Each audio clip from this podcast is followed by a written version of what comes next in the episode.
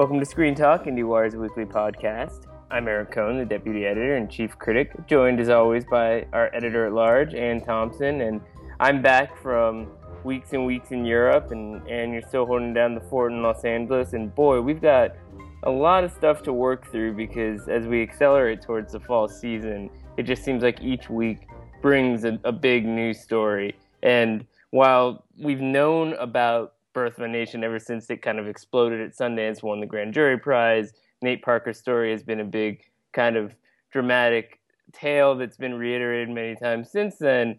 Uh, it really took a dramatic turn just in the past week when uh, the stories of this rape scandal from his college days came up, and it just kept getting worse for him. So not only has have people been dealing with uh, this this backstory, but then the news came out that the woman who accused him of rape in college uh, committed suicide a number of years back. And, and while he has uh, issued a very specific statement saying how bad he feels about this, in the context of a movie like this, which most people have not seen yet, but has so much buzz out of the festival circuit and it hasn't even finished its festival run, you really have to wonder how do you dig yourself out of this hole, or, or is it even possible? There are uh, any number of questions that have been raised by this uh, controversy, and um, it's a it's an it's really a situation that I've never I've been watching Hollywood a long time, and I I, I dug into the scandal archives um, to see uh, where the uh, precedents might be. And in the past, you know, a lot of people have gotten into trouble. You know, Robert Mitchum smoked dope, or uh, but he was sort of known as a bad boy. That was part of his image and his charm. Um, Robert Downey also, I mean, took took drugs, you know, yeah, but he he ended up becoming, you know, uh, he cleaned up and everybody, you know, supported him and felt good about that. And you know, he he he engendered a lot of warmth, and people genuinely liked him and and do. And and so somebody like um, you know uh, Elia Kazan you know ratted on his friends during the McCarthy era and and you know these are but these are Oscar worthy you know top of the line people. Someone like Nate Parker I mean then you can go into the sexual abuse scandals that involve Roman Polanski, who was nominated for two Oscars before and was won an Oscar, got nominated for two and won an Oscar after. Um, Woody Allen despite whatever swirling accusations are out there.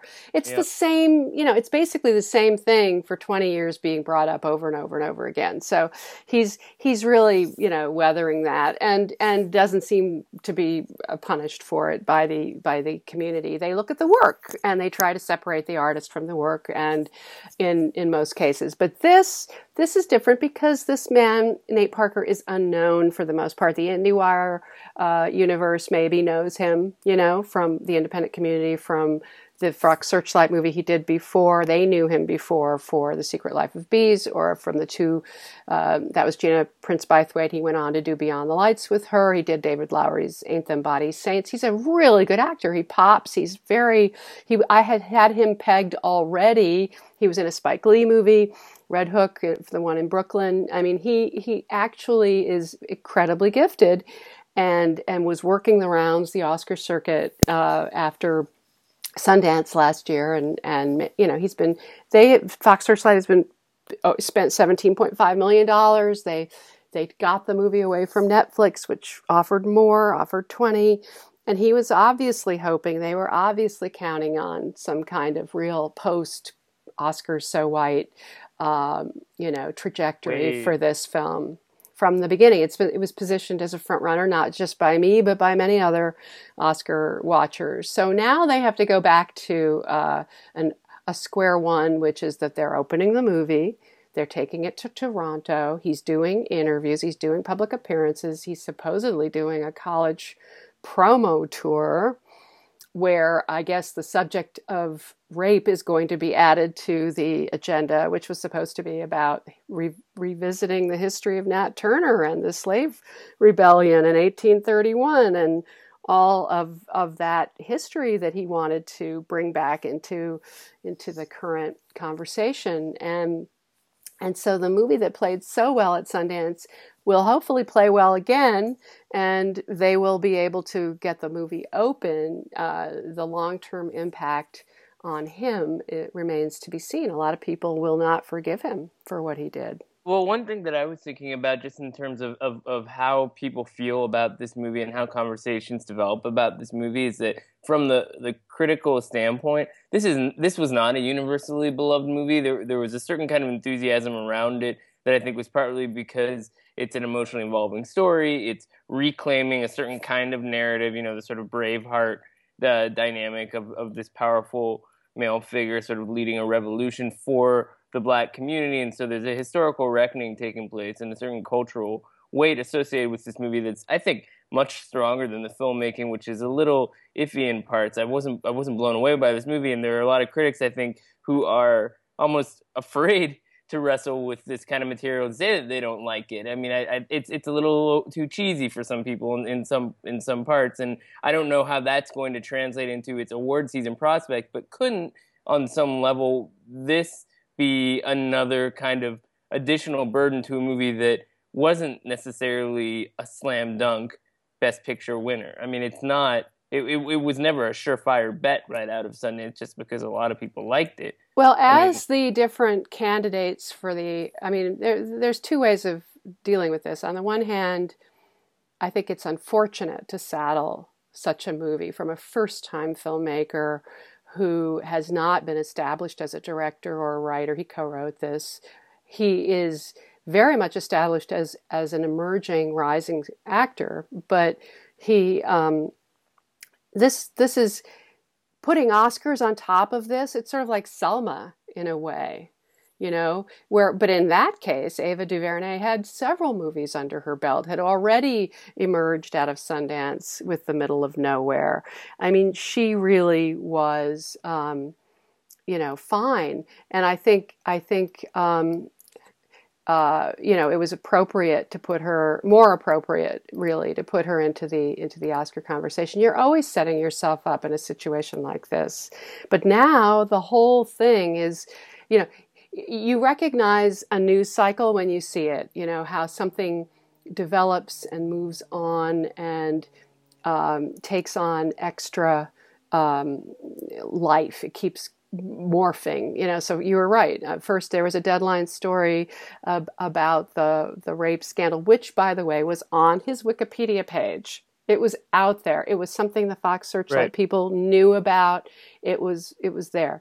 But they didn't know about the woman uh, That's committing s- suicide. And so I mean, well the what i get back is is basically that she was an anonymous um, rape accuser that that there there's a there's a you know people don't identify uh, people who who have been you know accusing people you know who have been raped. They don't they don't do it. And and so I I think perhaps um, um, they thought that that would, it would stay that way. What they didn't yeah, do is check into they didn't do the shoe leather reporting that right. that uh, variety did and variety went and found the brother and found out what happened. And that's the, the story that really has done damage because it portrays a troubled woman who never recovered from this incident. Well, and, also, I mean, we live in a hypersensitive society at this point in time, and, and the word rape is so charged that anybody associated with it you have to do your due diligence with any anything that's being subjected to public scrutiny and i think it seems like there was one extra step that needed to be taken here because what I, what what I think seems to have happened is that there are two cultural phenomena going on here. One is the, the kind of charged nature of of this movie's existence, and the other is the charged nature of uh, today's sexual politics and the way that we're we're sensitive about certain things, and I think very progressive and appropriate ways but now they're they're overlapping in a way that that can is problematic for both ends. I mean, Roxane Gay, who's this great columnist in the Times, uh, African American woman, terrific writer who often wrestles with issues of race. This week in her column said that Birth of a Nation is being billed as an important movie. I haven't seen it yet, and now I won't.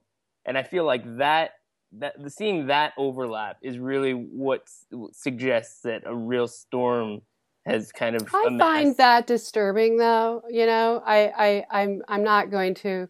Um, I'm I actually think there's something to be said for for keeping an open mind. I mean, a lot of I remember when Mel Gibson was was was going, you know, was being very you know. There's an example of someone who hasn't been forgiven. Um, um, and he yeah. really he really you know crossed too many lines for too many people even if he was drunk even if he you know his hate demons emerge when when he's out of control. Those hate demons being uttered by a man like Mel Gibson were unforgivable you know and so a lot of people wouldn't go see his his Jesus Christ the Passion of the Christ movie. And and I understand that um, especially since the, a lot of people felt that the movie had anti-Semitic elements in it, which which was very much a question of of the eye of the beholder. I, I think in that case, uh, but but where you are with not seeing Birth of a Nation, I don't know. I mean, I think the movie is the movie. The movie should be judged on its own merits. Yeah, I mean, this it really it it it, it is a troublesome dimension to our culture, but it's also just the reality of, of, of, the world that we live in right now, which is that we're, we're just going through so many different change processes that everything seems like it's a sensitive, uh, you know, point that could, could create some sort of huge backlash. I mean, look at this year's election, for example. But looking at, back at the, the more specific context of award season, right now our Oscar pages have the top frontrunners for Best Picture as Birth of a Nation, Loving, Manchester by the Sea. I'm going to have to go. I'm going to have to go. All right, here's where I was going before. So, what I was going to say before is that if you look at the overall uh, picture of, of what's emerging as other Oscar contenders in the Oscar race, I have always wondered how Birth of a Nation really was going to play with the Academy. And because it is a big, it is a very tough, very, um, it isn't like 12 Years a Slave in the sense that 12 Years a Slave is a is a, definitely an art film. It, it is it is extraordinary an extraordinary formal aesthetic achievement on every level. so this is movie. this is it is, and this is much more of a populist. Um, uh, emotional, you know, uh, action drama. You know, it it it it it it it, shows you the horrors of slavery. It shows you why they rose up against their masters, and it gets you caught up in that whole, uh, you know, drama. It, it's it's not it's not the it's not a reserved and controlled. It's not the same thing at all.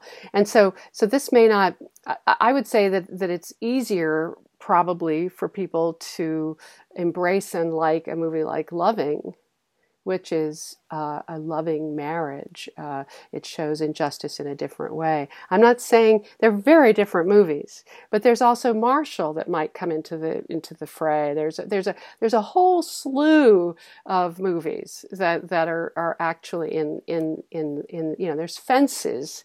There's there's so many movies that the Oscar uh, drama is going to be so diverse this year compared to to last. The Birth of a Nation doesn't just co- coast in on its on on its merits uh, on that level anymore. Right. Well, we haven't seen Barry Jenkins' Moonlight, which that's another one. Seems to be another black cast, black director that seems to be gathering a lot of momentum. So I think that element is kind of fascinating because it seems almost like even without this specific scandal, this wouldn't necessarily be the the movie that defines the kind of desire for more diverse storytelling in award season this year you know, having said that, Manchester by the Sea has none of those things. So in the in the context of that narrative, it doesn't it doesn't have as much going for it. But maybe in other ways, uh, once it plays uh, at more festivals, it'll, it'll, gain some additional momentum just because people like it, which is, is some, a completely separate factor as well. Uh, but before we get further into uh, what's what the fall season is looking like, let's take a few steps back because the last time we spoke, we had a couple new releases that uh, I had seen and I, I really wanted to dig into with you, but but you didn't have a chance to get to them yet. So now you have. So yes, I caught up with the movies I was supposed to see, yes. and you did not catch up with the one you which, and I'll tell you why. I was eager to see to, I, I, had missed various screenings of both Hell or High Water. Actually, that was more a case of I missed the the links expired that they sent me as well. But I ended up going to see it in the theater, and that was better. I, I highly recommend seeing Hell or High Water in the theater, and as and Pete's Dragon too should be seen in the theater. And uh, I was eager I, to see them. You were not eager to see Florence Foster Jenkins. I, well, I looked around, unfortunately, in the in the small islands in Greece that preoccupied my days over the past week. They were still stuck in last year's mode. The Good Dinosaur was playing in Mykonos, so I didn't feel like reliving that path. But uh, maybe if at some point before the end of the year, I'll, I'll, try to squeeze it in. But Hell or High Water, let's start with that one because uh, it's still playing around, and uh, I think it's a, a really neat movie. It's a it's a fun genre picture of sorts with some really strong uh, performances from David Mackenzie in a totally different mode than he was in with his last film, Starred Up. Wouldn't you say? Uh, this is a this is a very uh, entertaining, accessible, good-looking, well-written, well-acted uh, film. And what I loved about it more than anything was the structure of it, because you think you're you're, you're really not sure it, it isn't a genre film of any kind. It, it it has elements of heist movies because it's you know robberies. It has elements of western stuff like um, uh, Butch Cassidy and the Sundance Kid in the sense that you've got these two guys running in and out of banks, um, and then you've got the the ranger, the Texas Ranger, the older guy, the cliche of the about to be retired detective played by by by Jeff Bridges. But um, I loved the banter between him and his half Mexican, half Indian, if you like, um, uh, sidekick. Uh, the, the, joke is that he's always making fun of him as as uh, as an Indian, and then yeah, he's um, kind of racist, but the Indian guy's kind of used to it. they the, love each other. You can tell they they absolutely adore each other, and and then uh, and and then you have uh, the two brothers played by Chris Pine. Um, and and ben and Foster. Ben Foster, and they they're very good. Uh, but you don't know you don't. It isn't like any those two guys especially are not. Um, easily pegged as one particular trope that you would be familiar with. You're exploring it as you go along, and as the movie un, you know unravels, uh, you begin to see what really there's there's a whole other twist to to the to the story that is very satisfying. And and and the it's interesting because the ads that sell the movie are telling you that it's a sort of anti-bank uh, anti uh, you know the way that sort of that, even positions them as sort of Robin Hood figures. Uh, so so it, the movie is is quite quite well done I think. Well and you have to give credit to the screenwriter Taylor Sheridan uh, who's uh, I mean what what he's doing is uh, is playing with certain kinds of tropes, but also playing against expectations. So I would say that it does satisfy expectations of a genre film in the sense that if you're going to, if you want to see, uh, you know, this sort of western landscape with some great car crashes and shootouts, it's all there. But it but it also provides it uses those things in, in a very interesting way to play against your sympathies and expectations. So it's sort of above average for this kind of material doesn't always, I think, completely come together, but it's it's very strong. And I also wonder if it's the kind of thing where you know th- these are well-known actors at the top of their game, and I would love to see more movies that are like this that are sort of playing with our awareness of, of certain kinds of genres. I agree also, with that you know, because you know, especially we've seen Ben Foster do a lot of really good work uh, before, but in indie films. But Chris Pine, I saw him on the stage. He's actually an extraordinarily good stage actor. Yeah, and, and he was good in he, last year in Z for Zachariah. He was. I was going to bring that up, and then the other, and he did an interview that you talked to him about. You talked to him about this because it's important for these actors to get away from just doing Star Trek. This guy's a more and he has more going on, you know, than he didn't do well when he tried to do Tom Clancy. This guy's a better actor than he is a movie star, and I think we should uh, encourage him uh, to keep looking for for parts that expand his range. Um, and then the other the other movie that that that I Pete's Dragon is interesting too because it's an independent filmmaker who uh, worked inside the in, you know the Disney Combine, and there's absolutely no way this isn't I mean, you have to expect it to be a, a Disney family movie, and and Bryce Dallas Howard is is you know has has limitations. as an actress. But um, but the Ooh. movie is so sweet. It is, and and the and to compare this to the BFG, David Lowery does a whole lot better making uh, that yeah. dragon believable and oh. inhabit the space and inhabit the geography even if it's on a big scale there are no there are no moments in this movie where you're going is that dragon really there how yeah. did they get that dragon on the truck how did they get the little bo- uh, the the little boy to sit inside and the little boy is magical just fabulous. Uh, how did they get him to sit inside the you know the hand of, of the dragon? And the, and the character of the dragon is totally believable. So the that's animation. That's animation and it was beautifully beautifully modulated controlled by the director. And there's a tactility to the to the way that the special effects look in this movie. And i wrote a bit, little bit about this as well. And lowery is a filmmaker somebody who maybe a lot of people haven't known about super well, even if they saw Them Body Saints, but he's been making shorts for years. They're all online, and I recommend people track them down because there's always been a strain of sort of fantasy storytelling in his work, and this, there are even handmade effects and stop motion and all these kinds of things. And what you see here is that you you need somebody with a trained eye who is sympathetic to the needs of an audience to believe the world they're being given in order to be engrossed by it. And so something really pays off here in the kind of symbiosis of uh, of a smart filmmaker with a particular vision and a studio with specific needs. Now, I don't know if this is the big commercial hit of the summer. It doesn't seem to be designed for that, but it does send a good message, right? Because this is a guy who's going to do Peter Pan next. You have other younger filmmakers who are going into the system now, exploring these kinds of possibilities. And as much of a naysayer as I usually am about this process, and I'd like to see people tackling original stories. Oh, we're not worried about David Lowery. He's going to go off and do some really cool things. Somebody to explore that. Yeah, arena. he has. Yeah. He's what's great about him is that he's an he's a, an, an artist with a voice who we already know, and so we what we can recognize in this movie is that that voice didn't get lost. It's still there, and and it's his movie. That's the sign of a real filmmaker who has authority and and has already developed his his his identity. So even if he was able to adapt himself to the de- demands of a Disney family movie, he still maintained his integrity as a filmmaker.